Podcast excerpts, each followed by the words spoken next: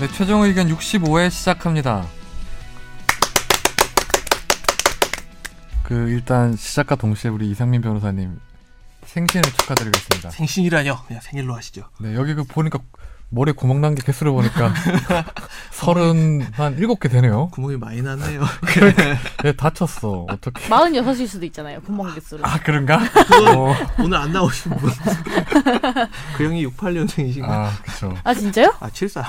아, 아, 우리 진짜로? 엄마가 68이어서. 아 그러세요? 네네네. 선재 아나운서 어머님께서 68. 어 그래 되게 젊으시네요. 네네. 어머니가 아. 그럼 24살 때 네, 나신 23세 나왔을걸요. 그러니까. 아 어머님. 어머니랑 저랑 24살 띠동갑이니까 원숭이. 그러니까. 아, 저 일찍 결혼하셨네요. 네. 어머니가 68, 제가 80, 이제 92년생 이렇게 되니까 음. 어머니가 정말 어린 나이에 음. 이렇게 큰 일을 하신 것이죠. 아 큰일이죠. 예. 저보다도 어릴 때 나온 거니까. 그러니까. 어, 지금 그렇죠. 정도. 예. 뜻한 바를 이렇게 어린 나이에 이루시고 뜻하지 않았을 수도 있죠. 아 그리고 오늘 우리 정현석 변호사가 원래는 저 빠른 케어가 됐다면 오늘 참석을 어, 하려고 아, 네. 했는데 골다공증 지금 뭐 또 상태가 더 안 좋네요. 그래가지고 뭐 일단 오늘까지 좀 이제 그 몸조리를 하기로 했습니다. 그래서 오늘 불참하게 됐으니까 많은 정현석 변호사님의 팬들께서 너무 상심이 크실 거라 생각하지만 다음 주에는 꼭 만나 뵐 수 있도록 저희가 갈비에 노력하겠습니다. 갈비에 금이 갔다고 합니다. 예. 갈비뼈가 부셔졌대요. 예. 네. 빨리 그래서 지금 뭐 많이 부셔진 나이에요. 카톡으로는 예. 사실 뭐 별 이상이 없어 보이긴 한데 근데 워낙 몸 상태가 안 좋아가지고요 지금 정 변호사님이 그래서 다음 주엔 꼭 참석하시겠다고 연락이 왔습니다. 안 되면 직접 가요. 어, 그것도 하나의 거기 방법이네. 가서 어. 페이스북 라이브를 하는 거예요. 근데 지금 정 변호사님 지금 댁에 계신가요 그러면? 예. 되게 계시겠죠. 못 용인 나오면 수지 되잖아요. 근데 너무 멀긴 하다 용인 수지까지 가서 거기서 라이브를 해볼까요 한번? 뭐 중간쯤 음. 어디로 광명 네. 뭐 이런 데서 음, 아 그러고 보니까 이날이 권지윤 기자님한테도 이제 조금 의미가 있는 날이 아닐까 싶습니다. 언제요? 오늘이요? 오늘 좀 이제 1년이라는 날짜거든요. 이 처음 권지윤 기자 합류를 한 게 14회인가 그래요. 그게 12월 아. 3일입니다, 작년. 아 그래요? 예, 어, 그렇습니다. 진짜요? 아, 진짜요? 내가 그때 인사가 맞았구나. 그, 벌써 그렇죠. 1년 지났네. 그러니까 내가 뉴미디어 구개 온지 네. 1년이 된 거네요. 저 임찬종 기자의 후속으로 어, 권지윤 나는 기자 전혀 기억 합류한 못하는데 어떻게 변호사님 기억력이 상당히 그걸 좋으시네요. 모른단 말이에요 지금 음. 최종 의견의 진행자 아 제가 14회부터 나왔죠? 15회, 14회. 14회 어 그러면 내가 65회면 오늘 진짜 많이 했다 근데. 그렇죠. 장난 아니다. 많이 50, 했네. 1년이 52주니까 어 그럼 저 1년 된 거네요? 그죠. 어, 그것도 박수. 박수 아, 그러면 여기에 대해서 이제 처음부터 네. 이 최종 의견을 지켜봐 주- 지켜봐 오신 우리 원년 멤버 김선재 아나운서가 네. 그동안 이제 이곳을 스쳐가셨던 많은 분들이 계신데 머니보라는 이승훈 PD도 네, 있고 맞아요. 뭐 옛날에 최지혁 변호사 그때 게스트도 있었어요. 초반에는 그쵸? 그쵸? 네, 그렇죠. 나 게스트로 한번 나왔던 것 같은데. 아니 아니요. 예전에 게스트로 한번 나갔어요. 이 언- 최종 의견이란 이름이 되기 전에 뉴스 뉴스국 때 나와서 뭐 했었어요. 진짜요? 네. 진짜 전혀 기억이 없네. 관심 넣고 나 그때 의미 김선재 없고. 아나운서 있었던 걸로 기억하는데. 전혀 기억이 없어요. 진짜로. 음, 김성준 선배 나왔을 때도 아, 있었고 그 그렇구나. 음. 그런 네. 시절도 있었어요. 그쵸 그쵸 그쵸. 근데 왜 변호사님 눈가가 촉촉해지셨어요 이렇게? 뭐 갖다 갖다 부실 걸 아니 갖다 이제 붙여 1년 제가 1년 운다 되고 그래 나는 울어 나는 뭘 말만 하면 운다 아, 아무튼 제가 1년이 된 게 좀 감회가 새롭네요. 네. 제가 벌써 1년이 됐다고 하니 참 왠지 되게 그동안 살은- 뿌듯해요. 살은 몇 킬로 빠졌습니까 살이 살이 굉장히 많이 건강 빠졌는데 검진했다면서요. 한 30kg? 그러니까 지금 사람, 하, 사람 하나가 빠져나갔네. 고생이 마음 고생이 심해가지고 요즘 마음 고생 몸 고생이 심하다 보니 살이 빠졌네요. 근육량 미달 네. 아무튼 체중 뭐 미달 제가 1년이 된 것도 자축을 하고 아무튼 우리 이 변호사님 생일을 진심으로 다시 한번 축하드립니다. 그리고 이 와중에 계속 이렇게 끊임없이 이 자리를 지켜오신 우리 김선재 아나운서에게 네. 참으로 감사의 말씀을 예, 저도 드리고 싶습니다 감사합니다. 김선재 아나운서는 앞으로 10년만 더 해주세요. 아니요. 네. 둘 분은 나가시는 거 아니에요? 10년 뒤에 10년 뒤에 나만 남겨두고 홀로. 10년 뒤에 살아있을지 여부도 불투명한데 네, 아무튼 뭐 청취자 사연으로 넘어가겠습니다. 오늘 청취자 사연이 여러 개 왔는데 지난주에 저희가 이제 정 변호사님이 오면 답변을 해드린다고 했던 사연들이 몇 개 안 있었는데 왔어. 그러게요 못 오시는 바람에 이번 주 해야 되겠네요. 네. 그래서 정, 그 우리 김선재 아나운서가 소개를 해주시죠. 네, 지난번에 명도 소송 때문에 메일 드렸던 청취자입니다. 어, 추가 문의사항 있어서 메일 드립니다. 지난번 1심 승소 후 상대 쪽에서 항소했고 저희 아버지께서 1심제 담당했던 변호인에게 위임장을 써드려서 처리하도록 했습니다. 하지만 두 달이 되도록 얘기가 없어서 문의 드렸더니 연말이고 해서 재판이 잘 열리지 않는다고 하더라고요. 내년 초는 또 연초라서 잘 안 열리고 인사이동도 있고 오래 걸릴 것 같다라고 하더라고요. 그래서 원래는 어차피 무단 점유로 인한 사용료 같은 걸 받아내면 그쪽이 손해일 테니 기다리려고 했는데 아버지께서 건강 상태가 많이 안 좋아지셔서 재판 끝나기 전에 이거 이기는 거 보지 못하고 돌아가실 수도 있다는 생각이 들어서 상대방을 압박해서 스스로 포기하게 할 생각을 하게 됐습니다.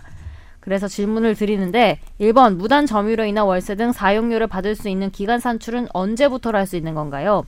아버지는 먼저 내용 증명을 보냈었고 1년 뒤쯤에 소송을 시작하셨습니다. 그럼 내용 증명을 보냈던 시기부터인지 소송을 시작했던 시기부터인지 2번 월세 등을 산출하는데 특별한 전문가 의견서 같은 게 필요한지요? 아니면 그냥 부동산에 문의해서 대략적인 금액을 산출해서 소장에 적으면 판사가 판단해서 금액을 조정하는지요? 그리고 진행자분들의 의견이 궁금합니다. 아무리 봐도 피고 측에서 이길 만한 근거 자료도 없고 이심을 해서 변호사 비용이 나가면 지불해야 할 금액이 커질 텐데 이렇게 버티는 경우가 많나요? 우리 쪽에서 그냥 나가라고만 해서 오래 버틸수록 유리하다고 생각한 걸까요? 아버지께서 피고인 중에 모당의 구의원이 있어서 뭔가 영향력을 끼치려고 하는 게 아니냐라고 의심도 하시던데 그런 건 아니겠죠? 4번 피고 측에서 항소하면 우리 쪽에서도 대응하는 서류를 제출할 텐데 이걸 뭐라고 부르나요? 네. 어, 질문이 멋있네요. 아, 끝에도 읽어드려야 될 것 같은데. 정현석 변호사님, 매니 블랙박스에서 봤는데 양복 입고 진지하게 이야기하시니 팟캐스트에서의 깝죽대는 이미지하고는 완전히 달라 보이더군요. 나 지금 한 번도 못 봤어요. 정 변호사님 근데 제- 블랙박스 나오는 거. 저는 이제 녹화를 할 때 음, 보잖아요. 보시잖아요. 가끔 나와요. 약간 나올랑 말랑해요. 약간 그 이 깐족이 나올랑 예. 네. 말랑해요. 그 정장 입고 인터뷰예요? 네네네. 출연하는 건 아니죠? 출연은 아니고 정장 입고 이렇게 사전 어디 사무실 인터뷰죠. 같은 데서 자기 음, 사무실인가 아, 앉아서 네, 전형적인 인터뷰. 네네네. 그렇죠. 아, 뒤에다 그렇구나. 이제 막그 법서들 막 보지도 아, 않은 거 왕창 꽂아놓고. 그럼 책 아닐 수도 있잖아요. 뭐? 그렇지. 근데 껍데기만 있는 이분은 뭐 목소리에서 특유의 그 있기 때문에 발랄함. 버릴 수 없어요. 발랄해. 발랄하심. 네, 그럼 일- 첫 번째 질문부터 답변을 해볼까요? 그러면요. 첫 번째 질문 답변은 이제 사용료를 받을 수 있는 기간 산출은 언제부터 기산점이 언제부터인지 물어보셨는데 어, 부당이득이거든요. 네. 남의 땅에 권원 없이 계속 남의 땅을 점유하고 쓰는 게 부당이득인데 부당이득은 무단 점유란 시점부터 권한 없이 그냥 쓸 때부터 돈 계속 받을 수 있는 겁니다. 근데 이 부분은 좀 약간 전에 사연 기억하는데 사전에 좀 약간 무기한 성격이 있었. 그렇게 어떤 되면 거? 예. 예 그렇게 되면 이제 너는 더 이상 이것을 쓸 수 없어라고 이야기를 했던 시기. 내용 증명을 보냈던 시기. 그렇죠. 내용 증명을 보냈던 시기죠. 그러니까 그 전에는 뭐 그 전부터 무단 점유라고 서로 인정하고 이제 나가라고 했다면 그때부터고 그렇죠. 예를 들어서 한 상당 기간은 좀 뭐 사실상 무기나에서 이루어졌다면 내용 증명을 그렇죠. 보내시죠. 허락이 있다가 허락이 예. 없어진 시기부터 네. 두 번째 질문은 두 번째 질문. 월세를 산출할 때에는 특별한 전문가의 의견서 같은 것이 필요한지요? 라는 질문을 해주셨는데요. 일단은 보통은 유사한 부동산 가액을 참고를 해가지고 그냥 뭐 옆집 얼마 저 빌리냐, 저 옆집 월세로 빌리려면 얼마나 빌려요?라고 해가지고 이제 가액을 산정해서 이제 소송을 한 다음에 소송을 하는 과정에서 이제 서로 간에 의, 의견 차가 막 있잖아요. 여기는 아 월세 이거 100만 원짜리다. 아니다. 이거 200만 원 받아야 된다. 이러면서 차이가 생기면 법원에 감정을 신청해서 법원에서 지정해 준 감정인이 거기서 이제 어, 정당한 음. 가격이 얼마인지를 음. 산정을 합니다. 네.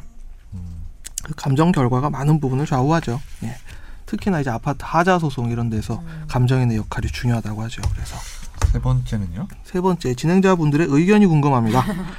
아무리 봐도 피고 측에서 이길 만한 아무런 근거 자료도 없고, 근데 사실 근거 자료가 있는지 없는지는 잘 모르는 일이기 네. 때문에 네. 예, 특히나 이제 예전에 과거에 허락을 받고 점유를 하기 시작하셨다면 또 저쪽에서 어떤 이야기를 할지는 음. 아직은 몰라요. 네. 그런데 버티는 이득이 있다면 버티는 이득이 있을 수 있죠. 특히 이제 부당이득 청구를 안 하고 나가라고만 하면은 어, 버티는 사람은 계속 있으면 할수 있을수록 있으니까. 그렇죠 이득이거든요. 음, 네. 보통 그래서 부당이득 반환 청구를 같이 하죠. 네. 네. 네. 번째도 있네요. 아 그리고 또 모당에 구의원이 있어서 뭔가 영향력을 비선 끼치. 비선. 예, 구의원은요, 예, 안 쳐줍니다. 에? 그 구의원 안 쳐줘요. 예, 구의원 뭐 백도 아니에요. 예. 그거는 뭐 그럴 것 힘이 같네요. 예. 힘이 되네요. 피고 측에 상소하면 마지막 질문이 피고 측에 상소하면 대응하는 서류를 제출할 텐데 그것을 뭐라고 부르느냐? 준비 서면이라고 하셔도 되고 항소 이유에 대한 답변서라고 하셔도 되고 그렇죠. 예. 서면에다 그냥 특별한 이름 안 붙이셔도 됩니다. 피고 측에 상관없습니다. 항소하면 피고 측에 되는 건 항소 이유서죠, 그러니까. 예, 예, 그렇습니다. 네. 아무튼 뭐 질문에 대해서 우리 이 변호사님 충실히 답변해 주셨네요. 깔끔하고 아름답게 답변을 아, 했습니다. 예. 없어도 돌아가네요. 그럼 안 돼. 그럼 그런 말 하면 안 돼요. 우리 정 변호사님이 없어서 안 돌아간다. 안 돌아갈 네. 정 변호사님 뻔했어요. 마음이 안 예. 아프지. 예, 안 저희도 돌아갑니다. 기다리고 있어요. 빨리 갈비뼈. 갈비뼈. 친한다. 두 번째 질문요. 예. 어 이거 정 변호사님께 보내는 건데. 뭐 뭐 하시죠? 예. 네. 54회 화재 판결 중 인과성에 관한 질문입니다. 신호 위반 오토바이를 추돌한 과속 택시의 무죄 판결이었습니다. 이때 법에서 인과성을 언급하셨는데요. 법에서 인과성에 대해서 좀 더 자세히 알려면 무슨 책 혹은 논문에 보면 좋을까요? 관련 어. 텍스트를 꼭 좀 공부할 수 있는 책이나 글이 이분이 필요합니다. 고등학교 교사시라는데 뭐 지금 아이고. 로스쿨 준비하시는 건가요? 법학 법학 공부 안 하셨으면 이거 논문 보시면 대책 없고요. 솔직히 논문 이거 처음에 보시면 뭐가 뭔 소린지 이분이 한 근데 개도 뭐 없어요. 대학 시절에 법학을 공부했다가 고등학교 교사가 될 수도 있으니까. 법과 사회 선생님일 예, 수도 있잖아요. 그렇죠. 그럴 수도 있겠네요. 예. 그런데 인과성을 예. 어떤 책이 좋나요? 그냥 추천하기로는 형법 교과서 그냥, 그냥 교보문고나 반대인 루니스나 아무데나 가셔가지고요. 거기 가보면 형법 총론이라는 책이 있을 겁니다. 음, 엄청 두꺼운 거? 예, 엄청 두꺼워요. 한 그 누가 쓴 800 게 페이지입니다. 좋나요? 저자 형법을. 정말. 많이 보는 건 바이블로 보였던 건 이제 지금은 돌아가신 이화여대 이, 이재상 교수님이라는 음. 분의 책이 가장 유명했고요. 예. 예. 본인 그리고- 강의를 들으면 안 됩니까? 안 됩니다. 예, 그, 그, 저, 돈 아까워요. 왜 그런 걸 에이 예, 왜 그러세요? 네. 그리고 이제 좀 쉽게 쓰여진 책으로 유명한 게 성균관대 이문 교수님의 형법 총론이 좀 쉽게 음. 쓰여져 있다고 합니다. 여기 지금 청취자분들이나 라이브 보시는 분 중에 인과성이 모르는 분들이 있을 것 같은데 아주 간단히 설명해 주시죠. 네. 인과관계라면 어떤 A라는 그 사실과 B라는 사실 사이에 아, 결련성 음. 이라고 하는데요. 이 결련성을 어떤 식으로 우리가 평가를 할 수 있느냐. 그러니까 예를 들어서 제가 권지훈 기자를 때렸어요. 때려가지고 권지훈 기자 퍽 넘어졌단 넘어져서. 말이에요. 그런데 권지훈 기자 머리를 부딪혔어요. 그런데 권지훈 기자 죽었어. 왜 알고 봤더니 이 사람이 기왕증.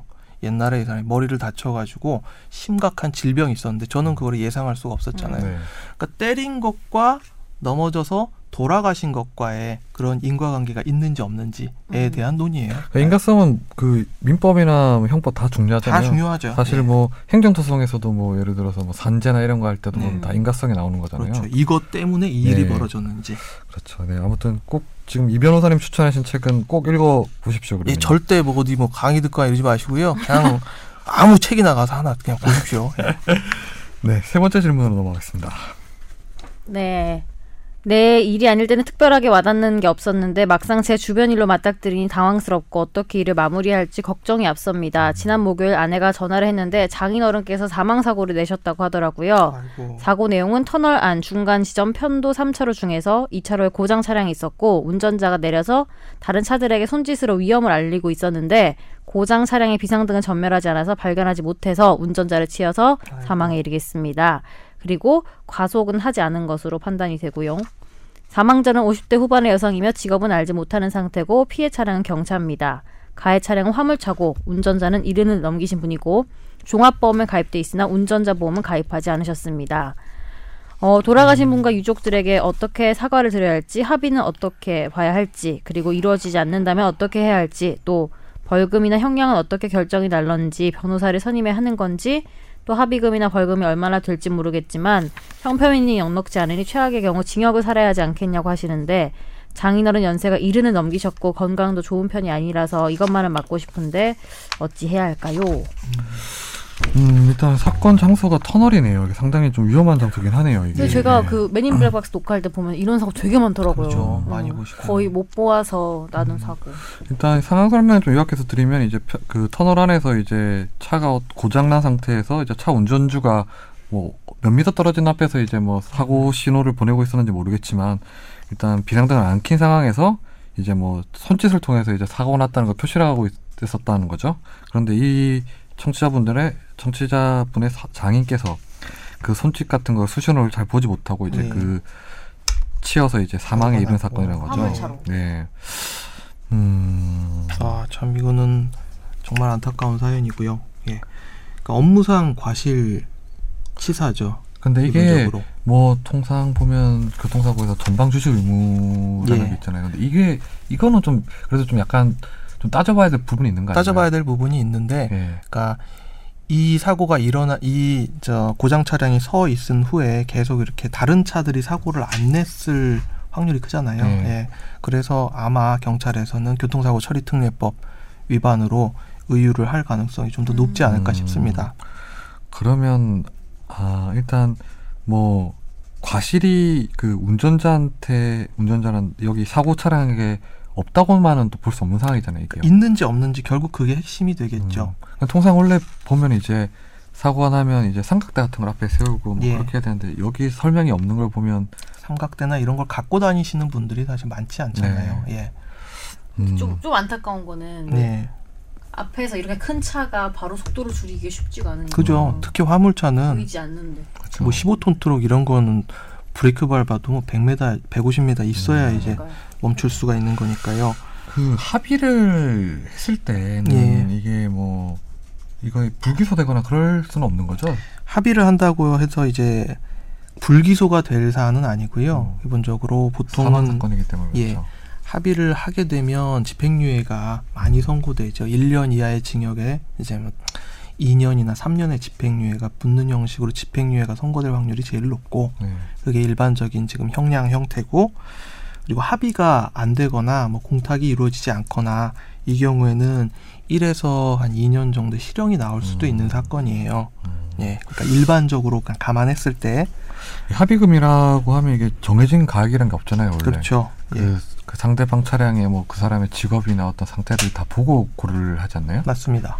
예, 그래서 뭐 통상적인 금액이라는 거는 일단 없다고 보면 되는 거죠. 예, 예. 그러니까 이 합의금이라는 게 또 가해자 측과 피해자 측 사이에서 합의금의 어떤 차이가 굉장히 많이 나는 경우가 정말 일반적이거든요.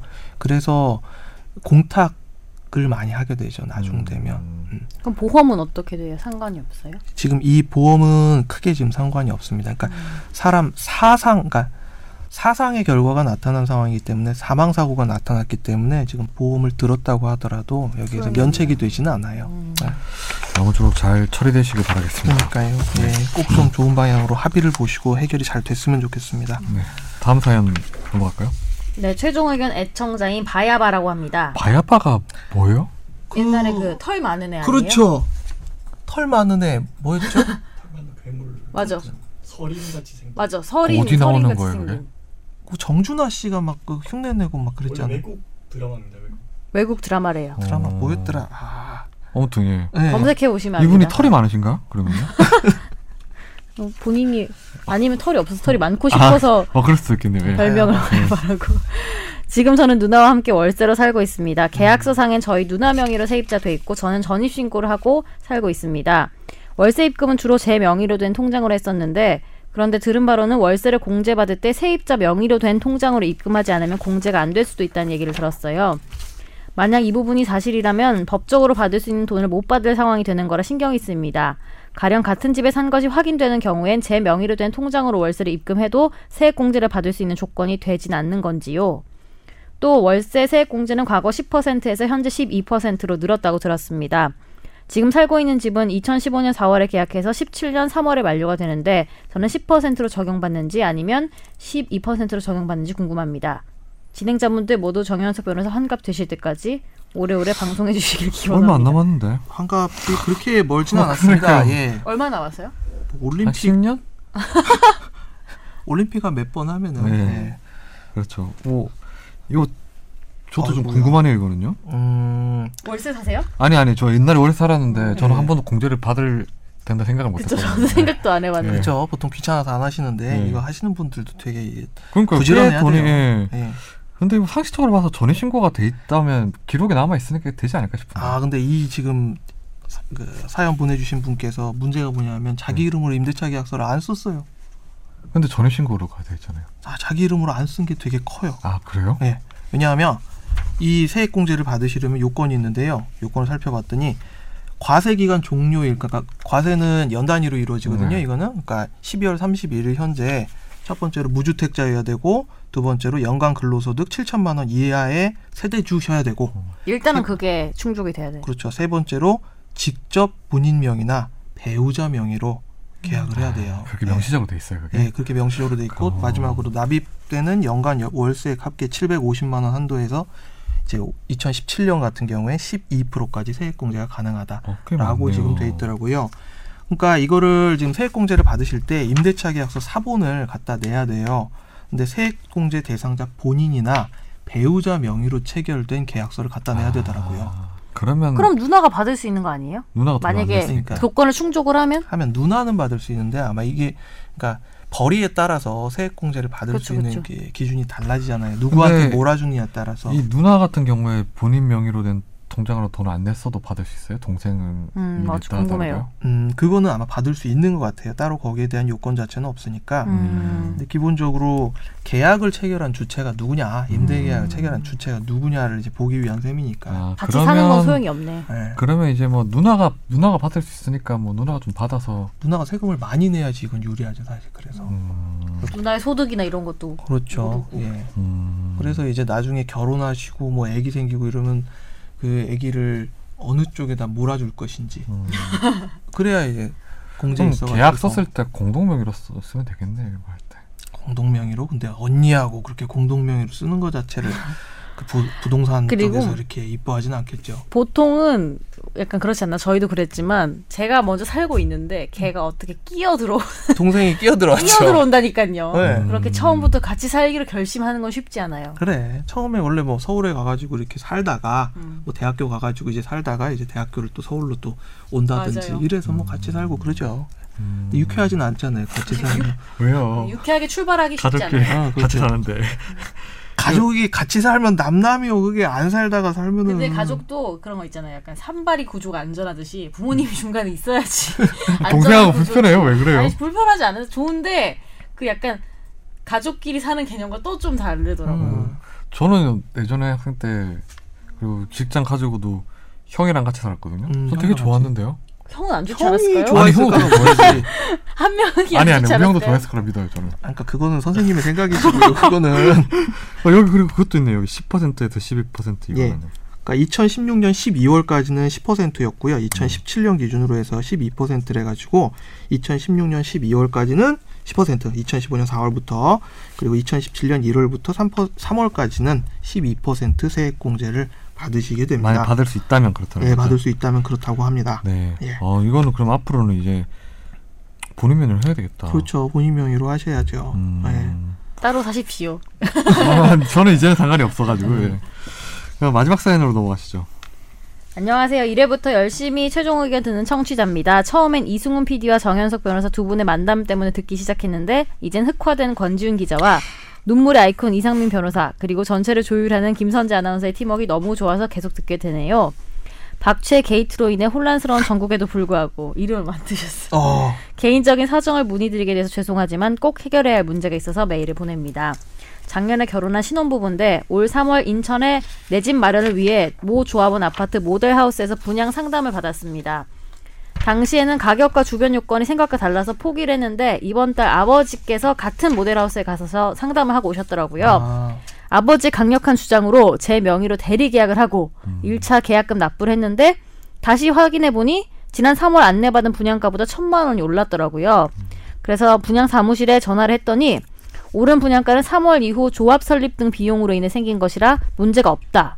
그리고 왜 계약 당시에 천만 원이 인상된 걸 고지하지 않았냐 했더니 알려줄 의무도 없고 계약에 영향이 없을 거라 생각했기 때문이라고 하더라고요. 궁금한 점이 1번 분양가 1천만 원 인상은 계약의 중요 고지 내용인지 2번 그렇다면 계약을 원천 무효로 할 수 있는 근거가 될 수 있는지 3번 1번 2번이 안 된다면 그냥 포기하고 현 계약대로 분양을 받아야 하는지 아. 궁금합니다. 네. 아이고야. 이분이 좀 약간 판 어디 여러 판글을 읽어보신 것 같아요, 그렇죠? 아 멋있네요. 네. 예. 계약의 중요 고지 내용, 뭐 원천 네. 무효 이런 용어가 나오는 거 보니까 일단 저 멋있습니다. 궁금한 게못그 조합원 아파트라는 게 뭐예요?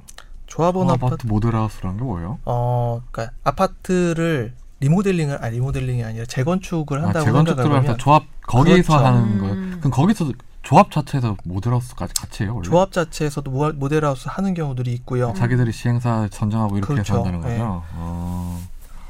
그러니까 100명이 처음에 옛날에 이제 살다가 조합을 결성을 해가지고 200명, 200가구의 아파트를 새롭게 이제 건설을 음. 하고 나면 백가구 네. 남잖아요. 음. 백가구는 쭉 음. 거고.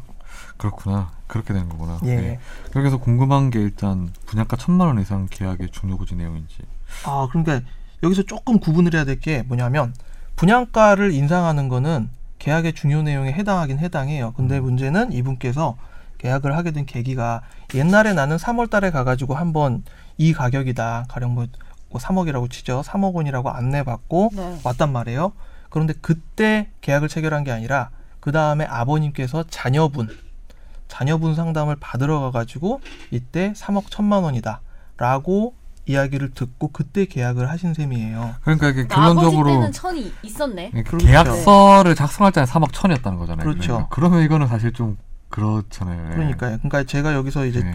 저 궁금한 거는 처음에 나는 이게 3억 원이라고 그냥 얘기를 듣고 그냥 사인을 하고 났는데 나중에 알고 보니까 3억 천만 원이다. 이러면은 계약 내용의 중요 부분에 대한 고지 의무를 다하지 아니한 것이 되는데 네. 아버지한테 요거 얘기를 했을 그건 아닌 것 거라. 같아요. 그렇죠. 아버지한테 3억 천이라고 예, 예. 얘기를 했을 것 같은데. 음. 그러니까 그러니까 이게 음. 계약서 쓰기 전에 구두로 이제 3억이라고 했는데 계약 쓸 때 3억 천이라고 해서 계약서에 작성을 했으면 아무 효력이 없는 거잖아요. 그러니까. 그렇죠. 예. 예. 음.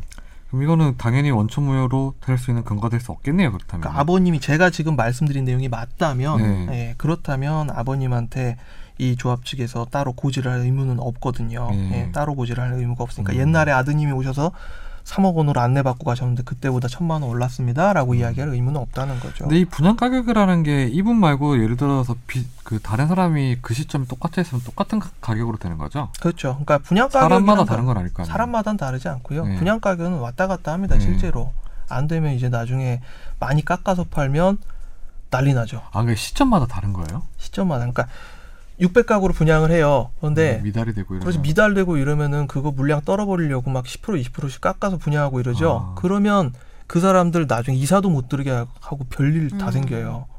그렇죠. 옛날에 맞아, 청라지구에 맞아. 예, 그런 일 맞죠, 맞죠. 많았습니다. 예. 예. 그러니까 되게 좀 이게 부동산 시점을 잘 봐야 되는 것 같아요. 보면. 그러니까 저돈 천만 원 이게 엄청난 그러니까요. 건데. 근데 음. 만약에 여기 말씀하시긴 했지만 의도적으로 숨기고 했으면은 음, 의도적으로 어떡해요. 숨기고 장난을 쳤다면 그거는 이제 사기죠. 뭐 쉽게 사기 얘기해서. 아니면 뭐 소송을 통하겠죠. 이런 거 많잖아요. 사실 분양 소송 같은 경우에 보면 예. 광고 전단지에 보면 여기 뭐 지하철이 들어오고 백화점이 들어오고 또 무슨 학생 뭐 의- 병원이 들어온다고 광고를 했는데 나중에 됐는데 안 들어왔어요. 그렇죠. KTX 중 예. 남춘천역 5분 거리, 헬기로 5분 거리요. 그게 정말 소송이 많잖아요. 그래서 뭐 음. 이게 과연 그러면 이 이 그 약속의 이행 범위에 대해서 막 엄청 그렇죠. 따져보는데 사실 잘 인정을 잘 안 해주긴 하더라고요 법원에서요. 네, 그러니까 예전에 이제 수지 이런데 이제 아파트 처음 들어갈 때 우리 저 정현석 변호사님도 수지 살고 계시지만 그때 강남에서 20분 거리 그 표현 되게 많이 썼거든요. 그쵸, 맞아, 맞아. 예, GTX 뭐 들어온다 뭐 이런 얘기 많이 했는데 그런 거 갖고 나중에 소송 많이 했답니다. 음. 예. 그런데 그게 이제 대부분 이제 집단 소송을 내는데 그렇다면 일단 이행이 안 됐으니까 광고들이 이행이 안 됐으니까 네. 이 원천 무효로 해야 되는 건지 이런 식으로 많이 다투는데 무효가 된 게 없더라고요. 대부분의 보니까. 경우는 무효가 안 되고요. 그러니까 음. 개발 계획에 대해서 이야기를 한 것뿐 여기에 대해서 뭐 우리가 그걸 좌우할 수 있는 건 아니기 때문에 그리고 결론적으로 투자에 대해서는 투자를 하는 사람의 예, 그 신의성실의 의무에 비추어봐서 비난받을 정도의 방법으로 거짓말을 하지 않은 이상 여기에 대해서 기망행위로 봐주지 않는 것이 그렇죠. 예, 법원의 뭐 입장이라서요. 키코도 그랬고 그랬죠. 예. 예. 저희 동네에 어떤 아파트에서 들어갈 때 전체 발렛 파킹을 해준다고 어, 진짜? 그랬어요. 해준다고 했는데 아, 네. 당연히 안 됐죠.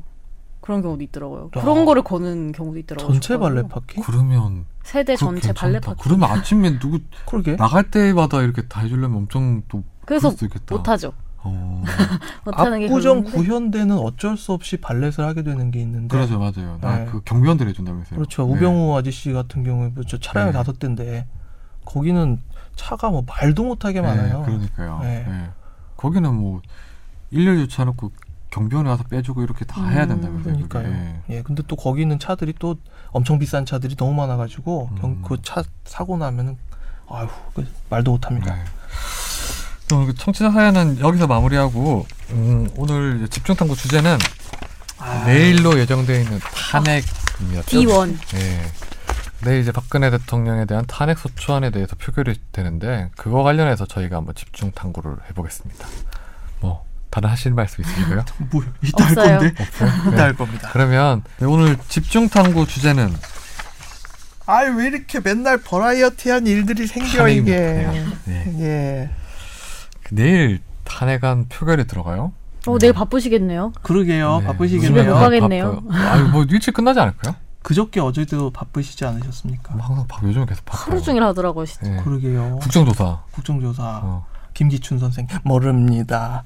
저는 알지 못합니다. 근데 김기춘 실장이 보면 똑똑한 양반이긴 해요. 아유 이게 단어 하나 쓰는 게 전부 다 나중에 혹시나 문제될 거 피해서 쓰더라고요. 어제 검찰총장의 법무장 예, 예, 보통 사람이 아니긴 해요, 확실히. 맞아요. 그 다른 사람들이랑 네. 특히 비교해 보면은 그래서 이게 질문을 예. 참 답변을 피해가는 재주가 정말 능수능하더라고요, 이 사람은. 근데 예. 예, 어제 또 얘기 나온 게 무슨 뭐그 DC 인사이드 주식 갤러리에서 뭐 박영선 의원한테 뭘 제보를 음. 했네 뭐 어쨌네 네. 얘기가 나왔잖아요. 근데 네네네. 그걸 보면서 한편으로 준비를 저렇게 안 해왔나.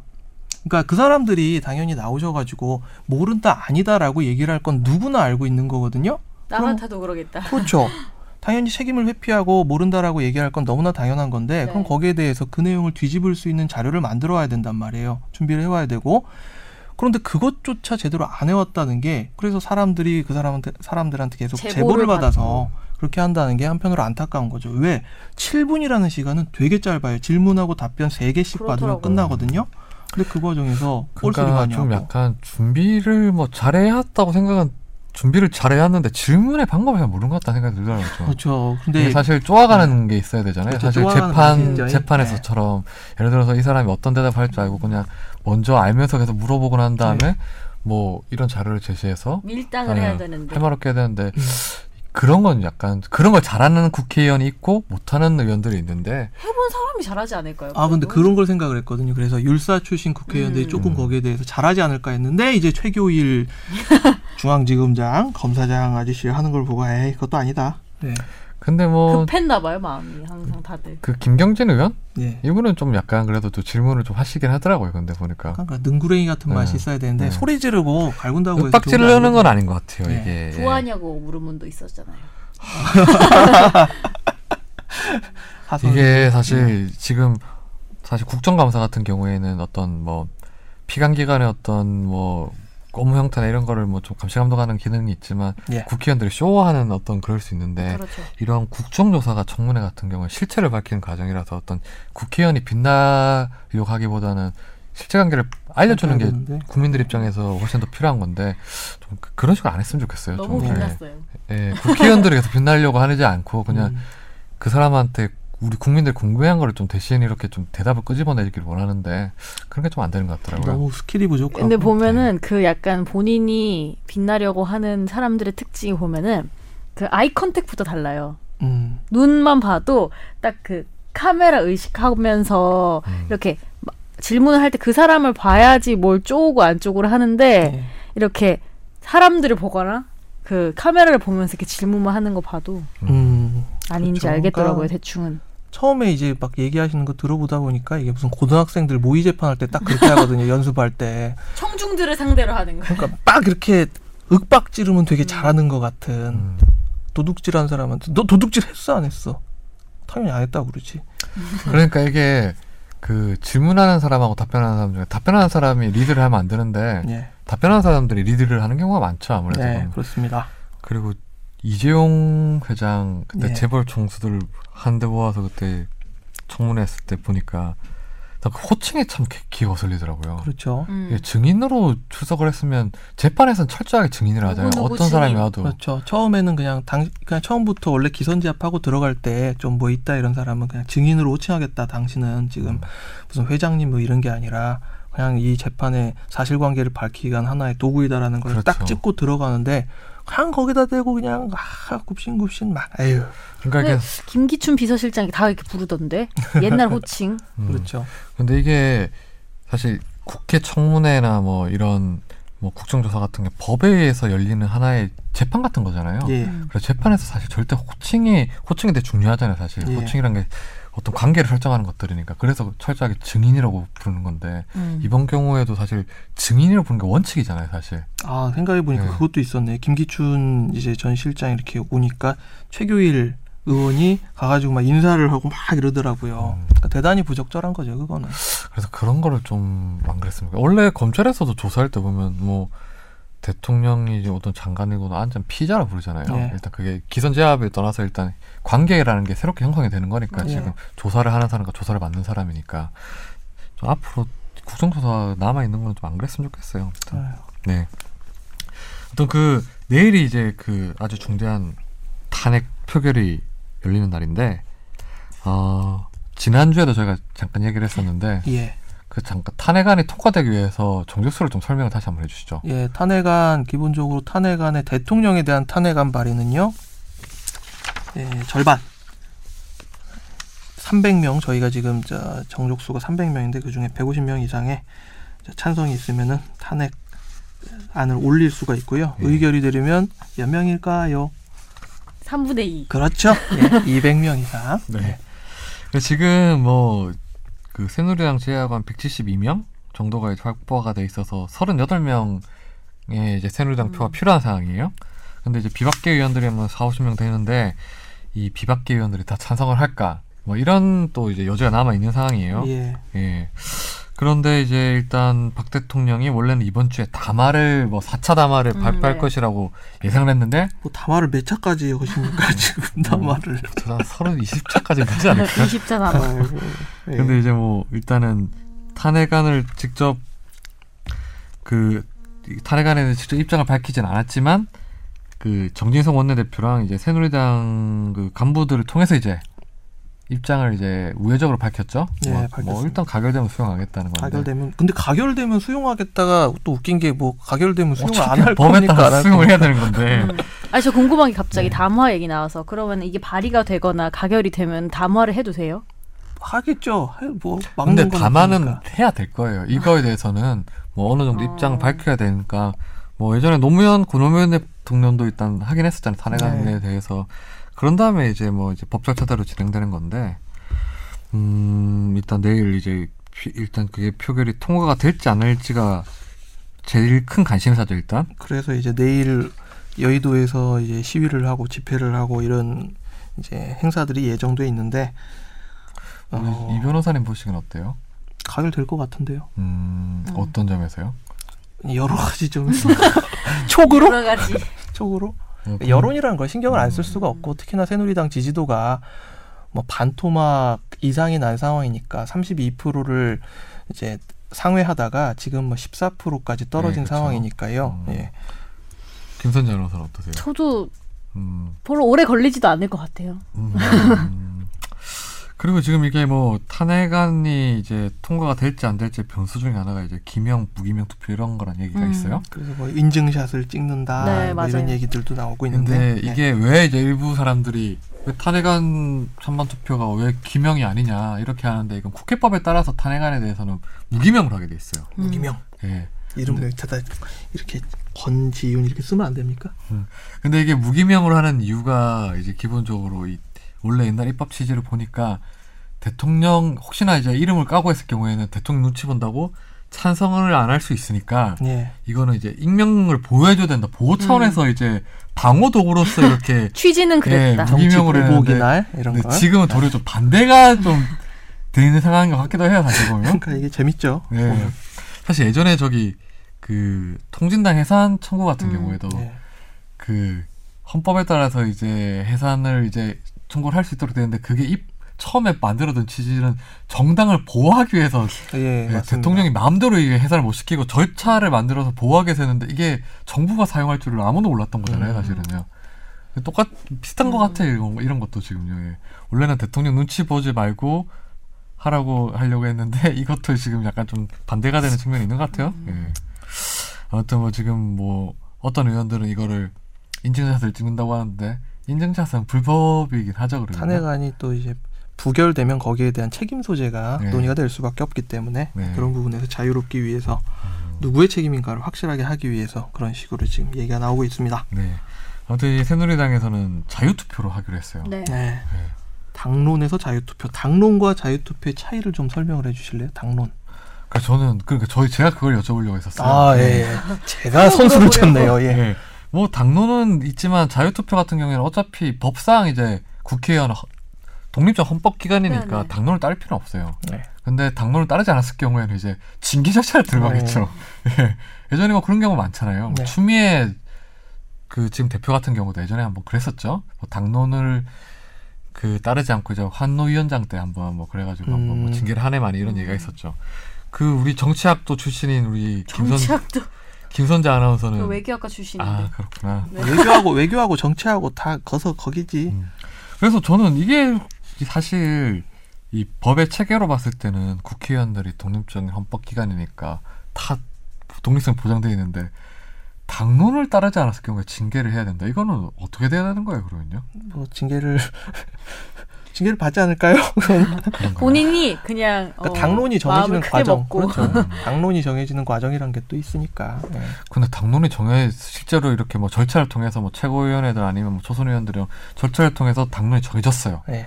그런데 그 당에 소속된 어떤 국회의원 한 명이 이건 아무리 봐도 자기 따를 수 없는 거다.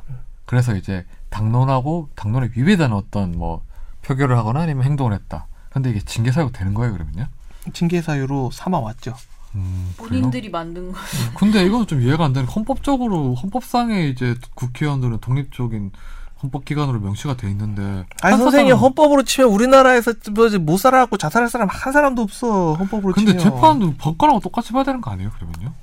제가 정권을 잡으면 그렇게 보도록 하겠습니다. 아무튼 그러면 뭐 참 그렇네요, 이거는. 제가 40살까지 이제 5억을 모아가지고 다른 나라도 이러려나? 이런 게 있으려나? 다른 나라도 저거 있겠죠. 비슷하게 만나서 당에 따르지 않았을 경우에 뭐당뭐 이제 징계는 아닌데 그 사람을 배제하더라고요. 왕따. 배제하면서 저절로 어, 탈당을 밥을- 하게 만들더라고요. 어. 밥을 따로 먹는다든지. 어, 아 왕따 왕따. 근데 실제로 그런 건 맞는 것 같아요. 이게 당론하고 안 맞을 경우에는 그 사람이 그 당에 남아 있을 이유는 없는 거잖아요. 그렇게. 예. 되면. 그러니까 애초에 당이란 게 예. 그런 것으로 결집된 사람들이기 때문에 그렇죠. 음, 저도 음. 이 이해관계가 맞고 공통된 철학을 가진 사람들끼리 모인 건데 음. 철학이 맞지 않다면 뭐 탈당을 하게 되는 거뭐 그런 거 아닌가 싶어요. 네. 아무튼 뭐 지금 일단 탄핵안이 가결됐을 경우에 그러면 저희가 또 탄핵안 본격 심리에 들어가는데 음, 헌법재판소에서 탄핵안을 심판할 때 근데 왜 지난번에 헌법재판소장님 탈모인이라고 그러니까 왜 그 얘기 하지 못하게 합니까? 어, 탈모인이 어때서? 아니 그거가 이게 약간 인신공격성 발언이 될 수 있으니까 탈모인이 마이클 조단도 탈모인인데 어 그래요? 네, 머리 음. 빡빡 깎았잖아요.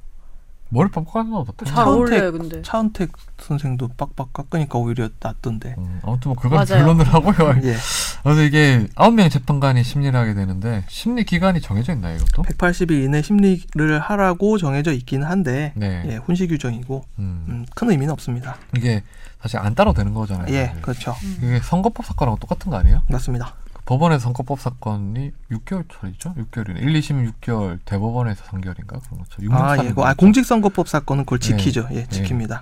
거진 다 지킵니다. 거짓 안 지키는 경우도 많죠. 예, 예. 그 거진 지키려고 합니다. 예. 노력을. 내 네. 친구들도 예. 판사인데. 음. 그리고 아홉 명의 재판관 중에 여섯 명이 잔성을 해야 된다. 예, 3분의 2 예, 정족수를 채워야 음. 예, 합니다. 그 탄핵안 같은 탄핵안 탄핵 소추안 심리 같은 경우에는 어떤 식으로 재판이 진행돼요? 어, 그 뭐라 그래야 되냐. 예, 재판 연구관들이 열심히 일을 함으로써 진행이 됩니다. 근데 그 형사 재판하고 비슷한 절차로 진행이 되던데 예. 뭐 일종의 변론 준비 기일도 있고 뭐 예. 그렇잖아요.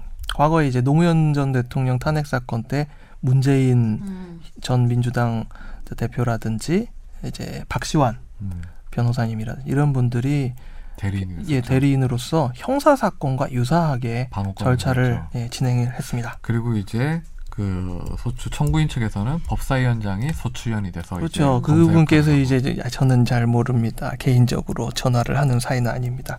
그분이셨고요. 역할을 하고. 네 그때 그랬죠. 네, 예. 한국의 포레스트 검프라니까요. 그래서 이게 일단 처음 시작하면 바로 재판이 시작되는 게 아니라 아마 그 쟁점을 정리하는 변론 준비 절차가 있는 있어요. 있을 것 쟁점이 같아요. 예. 복잡하고 그러니까 형사 재판에서 쟁점이 복잡한 사건은 기본적인 변론 절차를 진행하기 전에 공판 절차를 진행하기 전에 쟁점 정리 기를 가지게 되거든요. 음, 공중기라고 하죠. 예. 네. 공판 준비 기일을 가지게 되는데 그것과 유사하게 아, 이 음. 사건의 쟁점은 이러이러한 것으로 우리가 정리를 하고 여기에 대해서 서로 공격방어를 합시다라고 예. 하는 기일을 정하지 않을까 싶습니다. 예전에 헌 저기 통진당 해산 청구 때도 이게 공판 준비 절차를 여러 번 가졌었어요. 네. 왜냐하면 어떻게 우리가 이 양측이 어떤 부분을 다툴 것인지 같이 인정하는 음. 부분은 어딘지에서 쟁점만 따로 해서 이제 하는 건데 만일에 이제 가격에 대해서 이제 헌재에서 배당이 된다면 예. 일단 뭐 몇 주 내에 공판 준비 기일이 열릴 것 같아요. 네. 그래서 이제 양측 대리인이 참가해서 뭐 쟁점을 정리하고 그 다음에 이제 공개 심리로 전환이 되겠죠. 맞습니다. 그러니까 네. 공판 준비기일하고 공판기일하고의 차이점이 형사재판에서 공판 준비기일은 어, 오픈되지 않습니다. 음, 그렇죠. 예, 오픈되지 않고 공판기일은 오픈을 무조건 해야 네. 되고요. 다 오픈이 되나요? 그때? 근데 예외적으로 가령 성폭력 사건이라든지 오픈을 하지 않을 수 있는 음. 예외적인 경우가 있죠. 네. 그 판사 재량권에 따라 달라지죠. 뭐 주요 증인 같은 경우는 신변 보호나 아니면 뭐 국정원 직원들이 뭐 증인으로 음. 뭐 채택됐을 경우에는 뭐 요청으로 이제 비공개를 하는 경우도 있고 네. 그렇죠. 예, 간첩 사건인 경우에도 그렇고 국가 그렇습니다. 네. 안보를 이유로 음. 그런 경우도 있죠. 예. 네, 그래서 이제 결론적으로 만일에 인용이냐 기각에 따라서도 달라지죠. 네. 그 인용이 됐을 경우에는 어떻게 되죠? 인용이 됐을 경우에는 즉시 이제 대통령 지위를 상실하게 되고 60일 이내 에 대선을 대통령 선거를 실시를 하게 돼 있고요. 그러니까 대통령이 고리 상태로 가는 거니까요. 음, 그래서 지금 만일에 탄핵안이 이제 가결이 되면 예. 이제 대통령 직무 정지가 되죠. 정지가 되고 황교안 총리께서 권한대행. 예, 이 권한 대행을 합니다. 근데 이제 전 그게 좀 걱정이에요. 만일에 황교안 총리가 권한대행을 하는 도중에 예. 네. 총리를 바꿀 수 있는지 없는지 궁금해요. 아 좀. 그게 굉장히 말이 네. 많았고요. 말이 많더라고요. 예, 맞습니다. 이게 법적으로는 약간 좀 애매한 구석이 확실히 많긴 해. 이거는 뭐 그 정치적 성향을 떠나서 이건 좀 약간 좀 따져봐야 될 부분이 많긴 하더라고요. 좀. 예. 지금 대통령을 지금 까 나라를 대표하는 사람을 바꾼다는 의미에선 똑같은데 예. 예. 그래서 웬만하면 이런 경우에는 웬만하면 잘 안 하더라고요. 예. 예. 그래서 지금 안 합니다. 좀 바꾸기가 좀 법이나 좀 여러 가지상 좀 어려울 것 같긴 해요. 근데 그러면 또 그걸로 인해서 예. 만약 총리를 교체한다 그러면 또 그걸로 인해서 또 전국에 촉발이 그러니까 될것 지금 같아서. 총리도 지금 국정농단에 상당히 책임 있는 사람인데 그 사람이 권한 대행으로 이제 몇 개월, 6개월 넘게 유지를 한다. 왜요? 제 옆옆방에 계시던 분인데 지금 뭐 그- 그분이 그게 왜? 사실 좀 좀 더 완벽한 절차였다면 총리를 교체하고 난 다음에 이제 탄핵안이 되는 게 많은데 지금 사정상 이제 시급이 너무 다투니까 바꾸죠. 그렇게 뭐 내일 정도면 바꿀 수 있지 않아요? 뭐 내일 바꾸고 뭐 탄핵 한 두세 시간 만에 예, 바꾸고 되는 대안이 없잖아요. 대체제가 지금 권지윤이라도 하시던가 총리는 나이 제한이 없나요? 나이 제한 없잖아요. 아 대통령이 45살이죠. 하보고 싶습니까? 아니요 저는 생각 아, 얼굴이 없어요. 빨개지죠. 저는 총리보다 다른 게 하고 싶어요. 어떤 걸? 떡볶이 집 사장. 아따 아니 아니요 두 끼. 조스 꼭- 아, 자, 두끼 맞아. 뭐 좋아하신다고 아, 했었다. 국기 저기 있는 거. 저 그 정말 네. 무제한. 저는 신이 만든 음식이 있다면 떡볶이라고 생각해요. 어, 정말요? 네. 음, 무제한 가서 많이 드세요? 저 엄청 많이 먹어요. 정줄 놓고 먹어요. 아니, 저는 떡볶- 시간이 너무 촉박하더라고요. 왜? 음, 그러니까 맛은 있는데 네. 그 너무 짧아서 그 시간 안에 다 먹기가 너무 힘들던데. 한 시간에 드잖아요. 그래요. 아니, 그- 그 한 몇 시간인데 막 얘기도 하고 막 떠오는 시간 하면 많이 그러니까 못 우리 먹겠던데. 같은 사람은 그냥 먹는 게 한 시간인데 이런 아 근데 분들은 그 시간 제한 이 있어요, 근데? 네, 시간 아, 제한 음, 있어요. 얼마예요? 모르겠는데 한 점심 시간 때 한 시간인가? 한 아, 어, 시간. 한 시간은 회전 넘겠죠. 회전해야지 돈 버니까. 음. 예. 그 사장님 저한테 되게 고마워요. 너무 가져와서. 아, 제가 소문을 많이 해줬거든요. 아 그래서 사장님 되게 친절하세요 저한테. 음. 예. 그래서 저는 그분한테 감사하죠. 회사 앞에 바로 내줘가지고 멀리 멀리 있는 곳에 일단 어, 근데 진짜 약간 신세계긴 한 게 막 네. 떡볶이 소스도 음. 엄청 많고 라면도 막 종류별로 있고 갑자기 떡볶이 얘기를 하죠. 예. 이런 시국이 회식 그 시국이 거기서예요. 떡볶이를 아 아무튼 먹기 예. 어려운 예, 시기인데요. 예. 이게 인정이 됐을 때는 60일 내에 대선을 치러야 되고 어 이제 대선이 그 인용이 됐을 경우에 대통령은 즉시 이제 권한을 상실하게 되죠. 네. 아, 그러면은 또 방송국도 바빠지겠네요. 아, 방송국은 늘 바쁘죠. 그때 네, 요즘 탄핵 선거 어, 선거 선거- 선거 되는 거죠. 선거를 준비하겠네. 아. 그러죠, 선거 예. 방송을. 아마 이게 탄핵안이 가결이 되고 난 다음에 탄핵 절차가 이제 심판의 시- 절차가 시작되면 대선 국면이 될 거예요. 이제 대선 그렇게 국면이 해야 되는 게 되고. 네. 맞고 사실은 국민들도 이제 새로운 대통령에 대해서 이제 좀 이게 사실 준비는 해야 될 거 아니에요. 이게 인용이 될지 뭐 아니면 기회가 될지 모르지만 일단 예. 준비는 해야 되니까 대선에 대해서는 준비를 좀 하긴 해야 되겠죠. 아무래도. 근데 대선 정말 준비. 그렇죠. 짧다. 근데 두 달이란 시간이. 네, 그렇죠. 그래서 좀 짧긴 해요. 이 점이 좀 음. 그래요. 경선도 해야 되고 예. 특히 이제 저 대선 후보군이 이제 집약돼 있는 야당 쪽에서는 또 그런 고민이 덜 할 수 있는데 대선 후보군 자체가 지금 여당 쪽에서 어떡하나요? 근데 지금 뭐 이 여당 지금 새누리당 간판 달고 나가라고 누가 나갈까요? 근데 또 몰라요. 보수 진영은 또 모르니까. 그래도 뭐 그 새누리당이 참 잘못한 점도 많지만 또 보수의 철학을 또 대변하는 부분도 있으니까 또 나가시죠 그러면. 아니 저는 별로예요. 떡볶이 사장한다잖아요. 네. 그리고 이제 그 하야와 탄핵에 대해서 뭐 좀 궁금해하시는 분들이 좀 있어요. 그리 그 점에 대해서 좀 차이점이 있죠. 탄핵이 탄핵에 대해서 이제 대통령직에서 물러나는 것과 하야를 해서 대통령직에서 물러나는 게 어떤 차이가 있을까요? 하야는 자기 발로 나가는 거고요. 탄핵은 끌려 나오는 겁니다. 예. 어우 명쾌하다. 그잖아요. 누가 궁금해합니까? 선생님께서 궁금해하시는 거 아닌가요? 아니죠. 그런 그건 좀 약간 해석의 차이가 있는 것 같아요. 네. 탄핵도 하야도 어떤 측면에서 보면은 끌려 나오는 거. 네. 끌려 그러면 나오는 거지. 저는 어떤 점에서 보면 그 아홉 음. 명의 재판관이 심판을 하는 것보다 그 국민이 요구를 해서 어쩔 수 없이 물러나는 게 또 어떤 국민이 직접선으로 끌려는 게 하야일 수도 있다고 봐요. 그런 거는요. 음, 그래도 자존심도 상하고. 네. 예. 그러니까 저 탄핵으로 따지면 탄핵은 이제 명도 소송에서 져가지고 강제 집행을 당하는 거고 네. 이제 하야는 명도 소송에서 져가지고 자- 자기 발로 나가는 거고. 뭐 그렇죠. 이렇게 그리고 생각하면- 여튼 나가기 네. 싫지만 나가는 거. 그렇죠. 나가고 그런 싶었어. 거죠. 예. 예. 그래서 탄핵하고 하야 차이면 이제 그 후에 예우에 대해서 좀 차이가 있는 것 음. 같아요. 그거가 가장 큰 차이인 것 같아요. 저는 이렇게 많은지 처음 알았어요 이분은. 네. 아, 음. 예우가 네. 있는지. 이렇게 구체적으로 나온 게. 그러니까 전직 대통령 예우에 관한 법률이라고 하는 게 있습니다. 그렇죠. 예. 이게 주요 내용이요. 연금 지급권, 그리고 기념사업 지역권, 그리고 비서관 운전기사 임명권, 경호 경비권 이런 것들이 있거든요. 그러니까 연금이 어유 꽤 많이 나가더라고요. 그러니까요. 저도 이번 이번에 이제 조사를 하면서 다시 봤는데 주, 예, 전직 대통령에 대해서 지급 당시 대통령 보수연회 그러니까 지금 현재입니다. 현재 네. 기준으로 해가지고 대통령이 받는 액수의 95% 상당 금액을 드립니다. 네. 그리고 만약 돌아가실 경우에는 배우자한테 대통령 보수연에게 70%를 지급하고요. 네. 음. 약간 그 로또 같은 거 당첨 방송하는 거 같아. 예.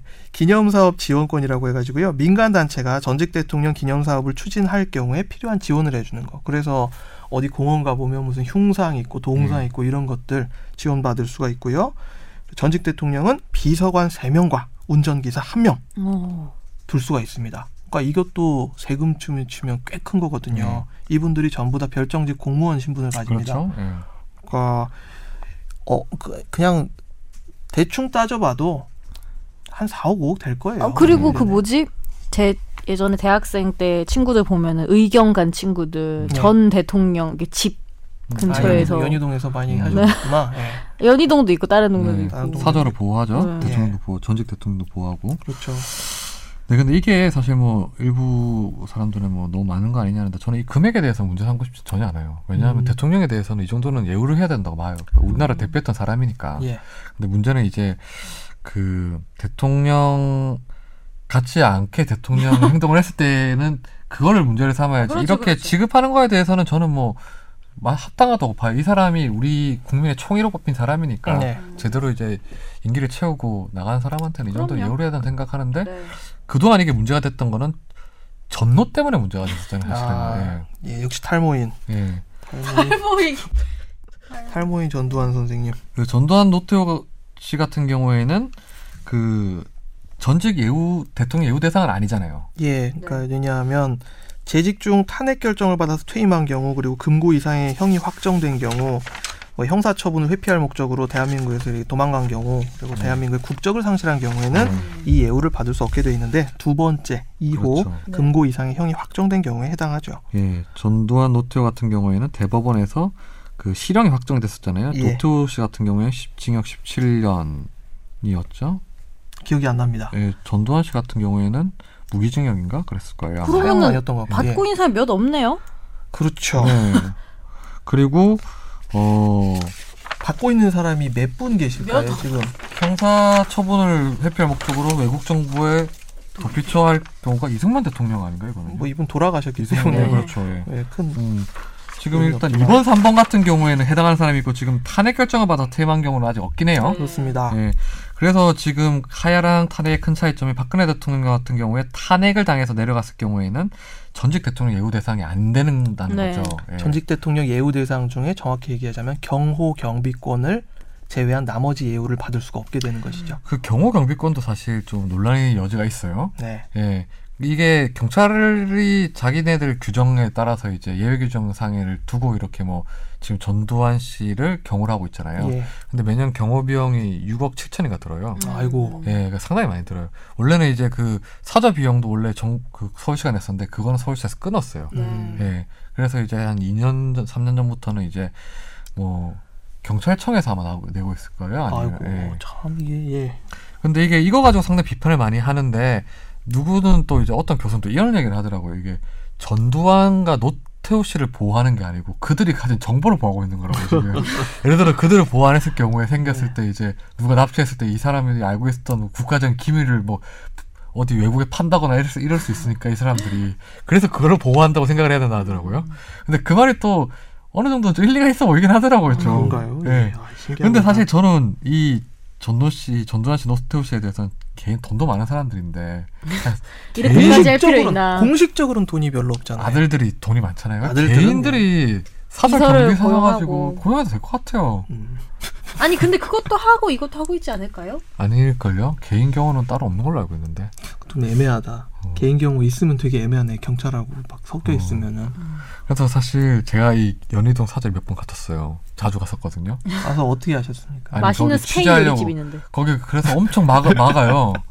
경찰들이 막 먹목 들어가게 제가 위로해서 산 타고도 넘어갈려 했었는데 막 막 엄청 막길래 그 경찰에서 너무 그러지 말고 자기도 하고 싶어서 하겠냐고 지금 경호를 자기도 하기 싫다고 지금 음. 아, 그래서 그 얘기를 들으면 마음이 좀 약해지더라고요. 어, 제 친구가 거기 연희동에 사복 입고 네. 있는 의경 있잖아요. 음. 했었는데 이렇게 말하면 안 되지만 꿀이라고 하던데. 아 왔다 갔다 아, 연희동 되게 또- 동네 고즈넉 하잖아요. 음, 그렇죠. 할 조용하고 것도 별로 없고. CCTV 옆에다 이렇게 어. 한번 해주고 거기 사복 막 입고. 네. 그 찍지도 못하게 해서 저희가 한 번은 그 바로 그 사저 옆에 고, 여기가 맞부딪히는 게 연인 문화촌이 있어요. 음 그래서 문화촌 제가 영상 기자랑 같이 가서 문화촌 올라가서 막 찍으려니까 그 또 경찰이 달려와서 막 카메라 뭐. 그것도 막아요? 이게 이 사자가 바로 경호 문제에서 막 보이는구나. 막더라고요. 한참 실갱하다가 결국은 이제 타협점을 찾아서 만나자고 하더라고요 경찰이. 어. 그래서 제가 밑에 대문 앞에 가서 만났어요. 그랬더니 자기가 이거를 찍게 해주면 자기가 안 되는데 자기도 사실 진짜 너무 하기 싫다고 이걸 하기가 경호를 아. 하기 싫은데 자기도 좀 배려를 해달라고 하길래 제가 그럼 조금만 찍자고 그럼 많이 아니고 조금 조금만. 찍고 빠지고 대문을 두들기는 것까지는 그럼, 아. 허용해달라 해서 대문 두들기까지 허용해 어, 등 네. 등과 대문. 소리 안 나게 좀 두들겨 달라고 똑똑똑 전두환 씨 계신가요? 이랬잖아요. 너무 설정이다. 네. 네. 너무 설정이다. 네, 예. 아, 그 그랬답니다. 네. 그분 예. 편의점 가셨는데 뭐 이럴 수도 없잖아요. 아무튼 정말 못 받고 음. 있어요. 네. 예. 못 받고 계신다는데 몇 분 받고 계실까요, 김선재 아나운서님? 지금 예우를 받고 일단- 있는 사람? 일단 MB MB. 돌아가신 분들 빼면은 그렇죠. 돌아가시고 없어요. 정답입니다. 한 분밖에 없어요. 아, 네, 그렇죠. 본인 스스로 돌아가신 분들 아까 보니까 뭐 배우자들이 배우자가 하고 받- 있죠. 네, 배우자들은 좀 노무현 있지만 대통령의 그 영부인인 이제 권양숙 권양숙 여사라든지, 여사가 뭐 예, 받고 계시죠. 이호 여- 예, 예. 여기 계시는데 네. 예, 본인 스스로 받고 있는 분은 MB밖에 없습니다. MB는 네. 참 건강하시죠. 예. 네. 테니스를- 자전거도 잘 타고 테니스도 잘하고 MB는 못하는 게 없어. 그래서 저는 그 전직 대, 그 대통령 예우법에 따라서 예우를 받는 대통령이 많았으면 좋겠어요. 기본적으로 우리- 그래 우리나라 정치가 그만큼 발전돼 있다는 걸 보여주는 건데 네, 살아계신 분이 별로 네. 없어요. 예, 그러니까. 살아계신 분뿐만 아니라 별의별 일로 이제 좀 못 받는 경우가 아니 근데 많으니까 또 살아 계셨다 한들 받았을까 하는 그렇죠. 경우도 있으니까. 네. 헌법 69조 다 이제 대통령 당선이 되고 나면 이 선서를 하면서 취임을 하지 않습니까? 취임 선서. 나는 헌법을 준수하고 국가를 보위하며 조국의 평화적 통일과 국민의 자유와 복리의 증진 및 민족 문화의 창달에 노력하여 대통령으로서의 직책을 성실히 수행할 것을 국민 앞에 엄숙히 선서합니다. 이 선서를 하고 나오신 분들께서 과연 우리나라를 얼마나 이렇게 이쁘게 만들었는지 아이고 좀 의문이네요. 네. 또 뭐 이런 많은 국민들이 지금 이상민 변호사랑 똑같은 생각을 할 것 같아요.